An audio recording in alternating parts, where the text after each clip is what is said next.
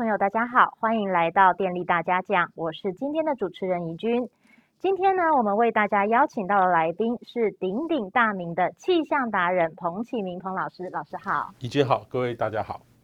彭老师呢，是我们全台湾第一家的民间气象公司的创办人，也拿到了全台湾第一张的天气预报执照。不管是在产官学、娱乐界，甚至是国际外交的领域，都有非常亮眼的表现，堪称是我们国内气象界的第一把交椅。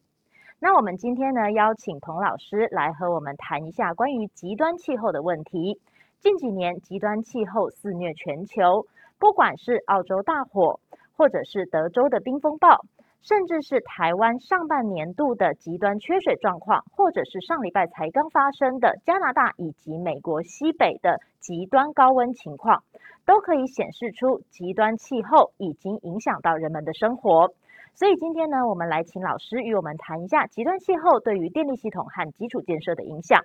所以，我们第一个问题想要请教老师的就是，我们刚刚谈到了，就是那个德州的冰风暴，以及就是上礼拜的加拿大极端气温，这两个呢，它其实造成了德州的时候造成了四百万户的停电嘛。那目前加拿大这边是还暂时没有灾情的发生，只是我们可以发现极端气候对电力系统有相当的影响。那想问问老师，这两个极端气候的状况，它的成因是什么？那当时的状况是什么？对台湾来说，又有什么可以借鉴的地方呢？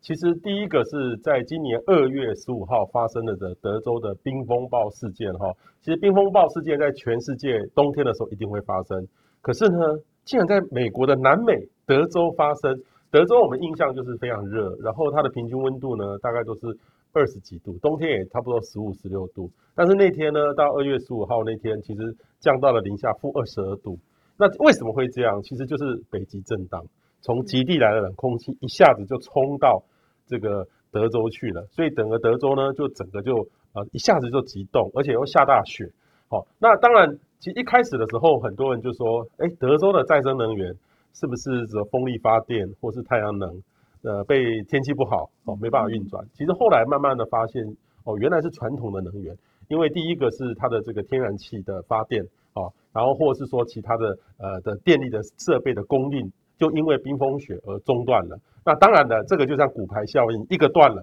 后面后面呢就没办法接起来。那加上呢，德州又是一个独立电网，那整个呢就造成电力系统的一个大的崩溃。好，那其实这个事情呢，呃，发生的时候，我也问了很多台电的专家，其实他们也大家都很紧张。台电的专家告诉我说，他们都研究过，其实这个温度的落差在台湾没有发生过。我我觉得其实台湾很像历史上。没有发生过这么这样的极端的案例，当然我们也可以用一个呃最高风险，但是你可能要付出很大的成本的方式去思考说有可能这样的危机。那另外一个案例呢，就是在这个呃七月初，好，在美加呃这个西部哈，尤其是从这个西雅图到这个呃温哥华，或是说它它的那个卑诗省到 British Columbia 的 Lytton 那个地方呢，最高温到四十九点六度。哦，四十九点六度呢，大概就是说那个蛋哈放在水里面，慢慢慢慢它也会熟，就熟了，也可以熟的这种温度。那其实你仔细看那两那几天的那个 Litton 那个地方哦，就像是一个那个镇，基本上是被火纹身一样。虽然没有烧起来，当然也有森林大火，但是整个呃树叶、树木或是整个生活形态就造成很大的改变。因为基本上加拿大它是全世界。呃，冬天的时候，其平均温度是第二冷的国家，它的降雪量是全世界最多的地方，它竟然有这样的温度出现，呃，超过平均值大概三十度左右，所以整个是说，也让大家了解到说，哦，极端气候的确会在某方面会存在的，德州或者是说极冷或极热会存在，但是这个其实哈，没有这些事件也会存在，但是整个因为各位知道全球暖化。造成的这个气候变迁，也造成了整个高层的大气的喷流。基本上，那个这两个原因呢，都是我们这个大气高层一点，有一个像大水管一样流来流去哈。正常的话是这样转，那可是有时候呢，会南一点、北一点，我们会比平均平均值更冷一点或更热一点点，就是这个呃气流被阻塞了一样，就像我们呃高血血压高哈，这个血管阻塞一样，就会造成很大的。呃，不方便、不舒适，就产生病痛出来了。我们这个气候的确在呃，随着全球暖化，很多的科学都证实说，因为全球暖化造成这个气流被阻塞了一样。所以在德州的那个叫做呃极地的冷空气，这是一个大异常。然后在这个呃美西的这个热浪哈，加拿大的热浪，它是可以叫 heat dome 哈，高温穹顶，就在告在那个地方，而且连续几天的时间。那未来呢，像这种事件呢，恐怕会越来越容易出现。哦，那会不会发生在台湾？我觉得依照目前台湾海岛的特性，我们有海陆风的调节，比较难发生。但是我们也会慢慢慢慢的逼近到这个中午的高温，接近四十度。嗯。四十度，这个大家觉得不可能的温度的数字，几年前我说了半天，没有人相信。但是现在呢，已经有三十九点三、三十九点九点七度开始出现了，大家开始相信了。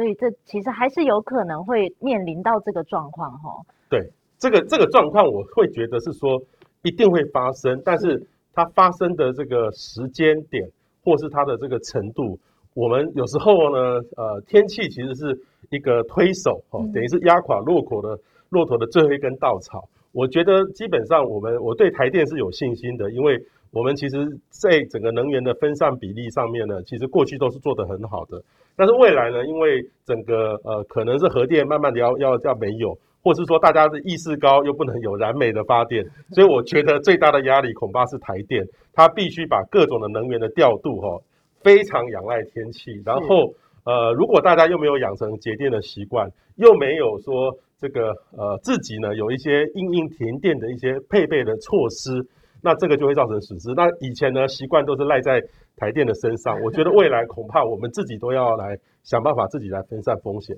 是。好，那关于我们刚刚就是谈的那个气候预测对于电力系统的影响，我们待会儿再来谈。我们先来谈一下，就是国内上半年气候干旱的状况。那其实那个时候，我们上半年一一直都处于缺水的状况嘛，甚至很多中南部的朋友可能都有面临到这个限水的问题。那想要问问看老师这边这个状况，限水的这个状况啊，它其实也是我们那个时候五月停限电的时候嘛，因为水库没有水，所以就没有办法发电。那所以结果就没有办法产生及时救援，这个状况未来会是常态吗？还是说它造成的原因是今年特别的什么呢？好，其实我们以前哦，在两千年以前，我们的呃学的大气哈，任何的演讲，任何的讲到气候变迁，都会谈到一张图说哦，我们台湾以前是十三年一次的大旱循环，到两千年左右呢，大概就是九年一次，九年来一次大旱。然后这几年呢，你看那个两千年之后的这个图哦。两三年就来一次大旱，那其实改变的很快，改变的很快哦。因为第一个是说，我们的本身的这个呃，能够储用水的量并没有那么的多哦。我们用的这个等于是我们没有把老天给我们的水好好的存下来给自己用，呃，民生用或是发电用，我们都没有办法存下来。那第二个呢，有时候呃，很巧的遇到没有台风，哦，去年没有台风，没有一个有威力的台风带来台湾足够的降水。那我们一般来说的话。台风就占了我们水库很重要的这个基本上一半的一个用水都要靠台风，那少了那一半，那就很辛苦了，差很多。所以水利署就一直撑撑撑撑撑撑到这个今年，那这个又遇到一个反圣音，反圣音就是在台湾的现象就是春雨特别少，是。那后来呢又遇到梅雨，好，梅雨通常五月中定期大概就会来，当然有时候多雨，有时候少雨。那还好呢，五月三十号、三十一号开始。呃，有接下来有三波梅雨来台湾，嗯，所以等于是这个今年的这个呃梅雨来说的话，反而是比平均值高出很多的。哦，那但是呢，到五月五月底之前都是少的，所以这样的情况呢，我就想到，其实对于台电来说的话，压力一定很大。第一个是水不够，所以你们很像就没有水力发电了。第二个呢，就是所谓的这个一般来说的话，梅雨季通常温度都还没有很高，可是很异常的就是梅雨晚到。高太平洋高压直接牺牲过来，结果呢，五月的天气就像是七月一样。我相信台电如果在排税修或是调度的话，从来没有想过，呃，五月是百年来的最高温的这个五月。那当然了，这个就会对于我们整个调度产生很大的压力。所以我会从天气的角度来看，这个这个呃五五月有发生几次的这个断电限电的设备。呃，当然了，不见得是天气的原因，但是天气。在这段期间的气候的异常，的确有这种推波助澜的效果。因为它的这个五月，呃，这个温度就那么高，一下就七月的等于调度方式，加上说疫情的爆发，大让大家在家上班，所以整个行为的改变，哈，这个要请专家来告诉我们。但是我们自己都可以感受到，说我们用电的习惯在在五月方面，其实就面临到很大的不一样。对对。所以这样的情境呢，我会认为是呃，台湾自己有没有放有没有准备的好？我觉得我们还是可以讨论，能够让它呃更好，因为我们会遇到一些更极端的挑战还在后面。嗯哼。那这个状况会是以后我们都持续要面对的状况吗？就是它可能会不会说？也许就像您讲的，也许每两三年就有一次大旱啊，或者是怎么样？因为如果是这样子的话，变成说，包括台电、包括政府、包括人民，也许我们每一个人都会需要去做一些准备。对，其实天气的现象是几天几天，可是我们可以长期来看，例如说几个月后可能会不会声音反声音，然后或是说这个温度呢，夏天会比较热不热，这个都有一个几个月的气候的资讯可以拿来用，但是我们过去不会用。所以大概就是靠天吃饭为主。那现在呢？以现在来看的话，例如说声音反声音几年来就会一次，那这个当然就影响到我们的这个呃水情会如何。那当然这个就牵连到这个台电它的水力发电到底够不够。所以未来像这样的这个呃，这个是还算是正常的气候变迁哦。本来的气候呃变迁就有这样的这个自然的循环就会这样。可是如果说我们的全球暖化，呃，全世界虽然呃喊得很大声。可是其实做的不是很多，所以这个情况下呢，我个人认为气候异常还是会更加速。虽然大家喊二零五零年要零碳，可是呢，这个气候变迁还是在发生当中。所以这个短时间内几未来几十年内，我们恐怕呢，像今年的这个现象，或是很热，或是冬天有时候很冷，这个现象，我个人还是认为还是会发生。但是会不会到一个非常极端？哦，当然我们就要想说。呃，我们如果发生破纪录的这个温度，或是破纪录的冷或热的时候，台电有没有办法应付？所以这个就要花点时间，要把风险系数把它再拉高，重新再做一个评估。所以老师的就是我们的那个气象公司，是不是大概就是在做气象预测的数据？是不是我们就是在做这样子的事情，去为了去利用气象分析，我们来做一些商业决策？那因为我们比较想要知道是说，哎，那目前就是这个天气的这种。气象数据的分析跟预测大概可以做到什么样的程度？因为这样子的做法，也许会对电力系统有一些帮助嘛，不管是电网啊，或是再生能源的使用效率，那它的帮助的那个最大的利基点大概会在？OK，好，我举个例子，例如说现在呃，各位可能不知道，我们的太阳能发电量越来越多，那未来呢，更有更多的这个风力发电的的预的量会出来，那这种风力发电或太阳能，它完全就跟天气有关。所以它它如果呢，我们在前四五天前就可以掌握好这种大自然给我们的这种绿能，那当然配备我们这个传统的这个电力，这个就可以做好一个比较好的搭配。这目前是做得到的。这个是做得到的，我而且台电现在已经做得不错，而且我们我们也跟台电合作了，其实也做得很棒，预测的非常准，不会输给全世界任何一个地方。那我觉得是另外有一个就是说，我一个给各位讲一个案例，例如说像我们曾经有服务一个呃。呃，新竹的一个高科技的公司，它需要大量的用水，那这个政府限水了，它就被迫限了，那它怎么办？它希望早一点知道，早一点因应。对，所以他他当例如说他要吊水车，所以他要比我们这个变限水的时候早一点做部署，所以他就会找我们说，我们是不是可以早一点知道说什么时候会限水？他比政府大概超前呃半个月哈到一个月的。准备的时间，他就希望早一点得到这种超前的资料，做好风险的管理。因为等到大家一窝蜂的都缺水了，他会要更多的水出来。所以这种天气的预测或者气候的预测，其实对他来说的话就很重要。是是是是是。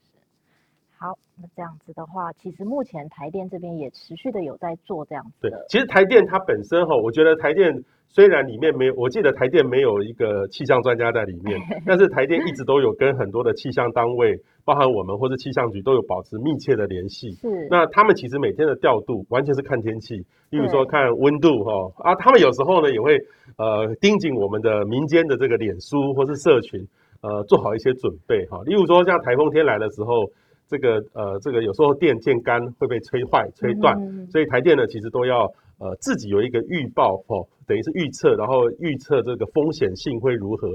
提前做好准备。对，因为对我们来说，负载预测其实是最重要的嘛，就才能知道说哪一些机组要 run，哪一些机组可能可以停这样。对，因为如果说这个整个天气能够配合上机组的调整调度的好的话，对台电而言，我相信可以减碳。是啊，例如说。呃风大的时候多用这边的，然后就少用燃煤发电。其实这个天气是一个台电里面一个很重要的一个因子。不过这个最大的根源还是呃本身的这个风险的管理的能力啦。我觉得台电过去真的做得很好，但是我必须也说，就是说呃民众也必须有自己的。呃，把例如说不断电的设施也要自己装多一点点。像我有一些新的朋友，就是说比较观念比较前进的朋友，他就会觉得说配合上国际的潮流。哎，是不是家里自己买一个大电池哦，哦？自己有时候白天的时候多存一点，晚上的时候就用那个电来发来用哦，或是说他等于倒过来，所以他自己的很像就是一个有一个储电的设备在那边。我觉得这个或许就是一个未来的趋势，所以也许也是我们可以努力去推广的方向。这样对，以前我们都是靠一个台电中央来输空电，但是事实上我们每一个家里面，就像说一个呃电动车一样，其实他自己呢虽然是吃电，可是为它在行走的过程当中，它也可以省电。好的，好，那么我们最后呢，来跟老师聊一下，刚刚老师有提到的，就是二零五零年的净零排碳，这个目前已经是国际上的一个气候行动的趋势嘛。那其实很多国家呢，也因此提出了一些，包括他们的减碳承诺啊，或者是他们实际行动的一些方针等等。但是目前台湾这边好像还没有。看到非常呃明确的一个一个一个这样子的的方案，那对我们来说，这股趋势会对我们造成什么影响？或者是说，对于政府啦、企业啦、人民，我们能不能够自己去做一些什么来追随，或者是说来来符合这股趋势？好，其实二零五零年净零碳排呢，现在大概全世界的 GDP 的百分之七十的国家哈，如果国家的话，大概一百二十几个国家已经有了。那以 GDP 来说的话，大概占百分之七十的经济体。都有承诺，二零五零年要零碳。是，所以这个零碳呢，我相信在台湾，虽然我们不是联合国的呃成员，是，我们也躲不掉，因为我们是一个需要出口或进口的这个呃社会，我们没有办法独立，哈，完全独立。对，所以我们气候变迁总统在世界地球日也特别对外宣示了，全世界的目标就是台湾的目标。哈，那当然了，这个宣誓归宣誓，我觉得最重要的具体就是落实。那我相信哈，这样的这个落实最大的压力可能就是台电。但是问题是说，我也想过一个问题，这不是你们的原因。其实我们每个人也在用电，那我是不是可以少用一点电？每个人的电力的方式行为能够改变也很重要。那另外一个呢是说，例如说像我自己，呃，我们的团队我们也要宣布二零三零年要零碳。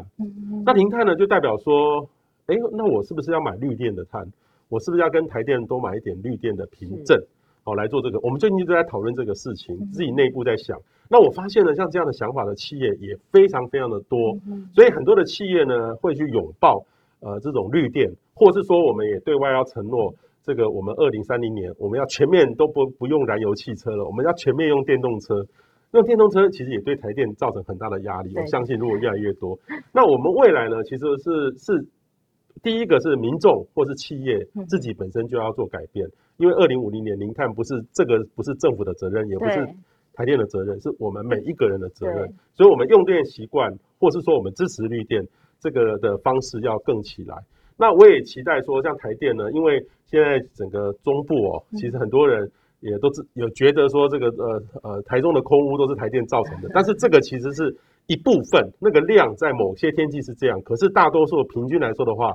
每个人的生活，每个人都是污染制造者，所以这个其实，呃，如果呢，二零五零年零碳的话，如果做到零碳的话，其实就代表说中部也可以，也可以没有燃煤的这样的机机制，可能就是烧天然气，当然天然气也会排碳，但是如果辅佐更多的这种再生能源，其实会造成一个很大的一个改变，所以我会觉得说，对二零五零年，呃，它是一个压力，对，特别对我觉得对台电的朋友来说的话，你们真的非常辛苦。但是呢，这个也是对全台湾人一个很大的压力。那在这个压力之下，我是觉得是一个很好转型的机会。哦，例如说，我也看到全世界有些能源公司，像 Shell、哦 BP 这种能源公司，嗯，它写宣布零碳的，对，就很像说我在想说，如果台电宣布零碳会是一个什么样的样子？我们可能没有办法想象，没有办法想象。但是呢，这这件事情呢，可能在未来。呃，三十年内一定会发生在我们身上，所以我们必须要有一个很好的转变跟布局，就很像说，现在我所知道的台电也在做数位转型。是是是。哦，我在想说，台电的数位转型要做什么？呃，把我们的那个电费单全部变成数位吗？哎，这个很有用哦。对对对，或许这个是一个就是一个很大的改变的一个方式。电子账单现在已经有在发展了，已经有在发展，对，正在推广，正在推广，每提省十元哦。对，但是这个或许呢，就要用更大的更大的力量哈、哦，让大家愿意去做改变，然后等于是说我们自己要减到碳，然后台电当然就会减到碳哦。所以台电的这个排碳量是我们每一个人所造成的，大家一起减，一起改变就有机会。所以听起来就是我们其实需要全全国人民大家一起努力来合作啦。这样子。对，就是我也听过有些人说啊，我们台湾不用做什么做，反正我们把台电抓起来，这个抓起来就是他的责任，给他压力。可是我我有时候想一想说，第一个呃，我们的电费这么便宜，其实大家开冷气的时候也没有办法像节水一样，很像有那么被限水电到的感觉。对，我们有没有限电过？例如说公五停二的限电？像是没，像应该不会发生，但但是问题是说，这个因为大家没有电，真的没办法生活。对，所以有电的时候，我们也要思考说，呃，这个电是真的是得来不易，它的成本是很高的。那我是觉得说，面对这个二零五零年这个近零排碳，我们也必须要有一个重新思考我们使用能源的方式。这个其实对我们自己或对国家的发展，或是全地球的发展都很重要。好，谢谢老师。好的，那么今天呢，我们非常谢谢老师呢，来跟我们分享关于气候变迁、极端气候以及气候预测呢，对于电力系统可以做的一些加强跟改善。再次谢谢老师，谢谢老师非常精彩的分享。那么呢，如果喜欢我们的节目的话，欢迎订阅跟分享哦。电力大家讲，我们下次见，拜拜。